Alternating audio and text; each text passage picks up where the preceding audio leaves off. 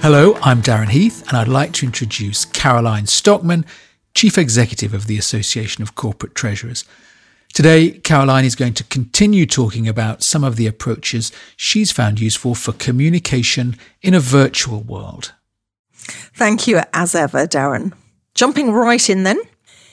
If in a one to one, and it's a difficult meeting like a poor performance review, then a technique around listening that I speak about elsewhere can be really useful.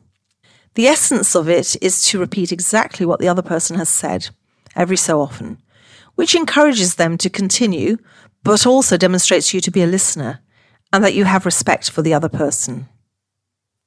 In this situation, it seems that the other person doesn't notice that you're repeating things verbatim. They just feel listened to. Our voices are so important to our communication, especially in terms of the emotion we relay. The words themselves can at times score very low in communicating meaning, so experts such as Albert Mehrabian tell us. And it's the way we say them that indicates our intent. This includes body language, of course, but as that is severely diminished in a virtual world, then we need to focus more on voice. Speed and silence are key aspects I'd like to start with. I don't think I've ever come across a circumstance in public speaking where someone has spoken too slowly. The issue for me, though I know others may have had different experiences, is almost exclusively that someone speaks too fast, especially when they're nervous. So, if you want to get across your message, slow it down. Sometimes repetition, as opposed to slow speech, can be a problem, as for example when someone pitches their content too low and the audience is on the edge of their seat just willing them to get on with it. But generally, slow articulation is not the problem. If you're really worried about what's the right speed, record yourself and compare yourself with those who are great speakers on TV or online and mimic their speed and intonation. Yours will always be different, so don't worry that you'll sound like a mimic, but try to step outside of yourself and hear yourself as others do when you're in a relaxed state and therefore hearing properly by also considering how, for instance, newscasters or those doing TED Talks speak, you can experiment with acting the part in effect until it becomes you. And it will be your very own, but better than before. Then there are the irritating fillers we sometimes need to work on that distract and even irritate our audience, so detract from our message, like the ums and the sort of, kind of, a's, etc. that I mentioned earlier. Record yourself and find out what is your special expression, and then practice speaking without it and simply pausing instead.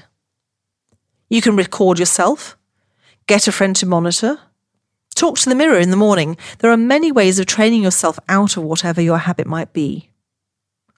Slowing down as well as silence can help. So, slow it down and stop or pause instead of filling in with an um or a kind of. Pauses are really helpful as well in terms of allowing your audience a little time to digest what you've just said. The same is true of repetition. The same is true of repetition. If you want to come across with some gravitas, even if you can't be seen, be very aware of your posture. Lounging on a sofa or even in bed when it's an unsocial hour in your part of the world, anyone ever done that? Can be heard.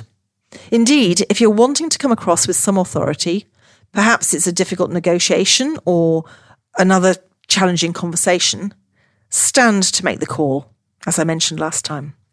You'll come across as speaking with greater confidence and gravitas without being any more aggressive, just more authoritative. Some deep breaths and making sure you're calm and not rushing into a call will also help your voice. Keeping your voice at a low pitch is also generally advised. When we get excited, our pitch can rise, and that usually implies we're losing some control, even if all it really is is that we're a bit excited about the topic under discussion. Avoid using buts when responding to a point made by another. And dial your assertiveness down one notch, per Chris Hyman, the acting coach I refer to elsewhere, when responding to someone in a situation of possible conflict or negotiation to keep it just under their level of assertiveness.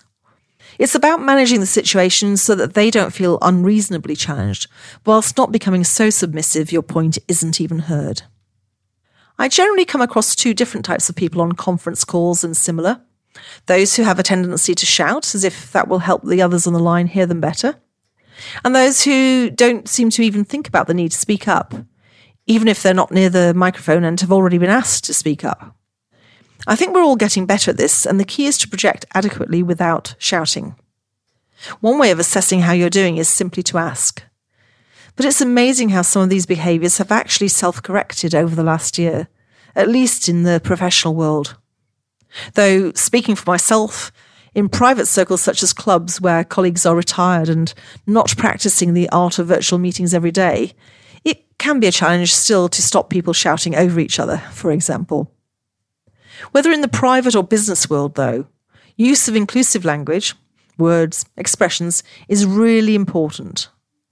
I can think of recent meetings I've attended with well intentioned, educated men and women talking about matters of diversity, where it's been stunning how people use non inclusive terms without seemingly a moment's thought. Very ironic and absolutely undermining to their credibility with others.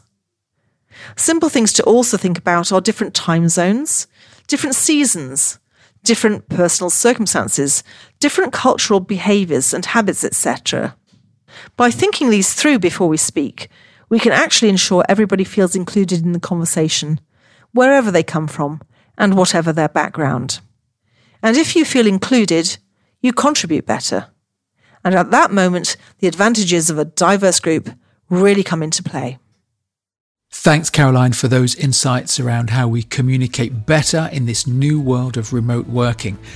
Next time, you're going to talk about being present a key pillar of resilience. Till then, goodbye from us, and thank you for listening.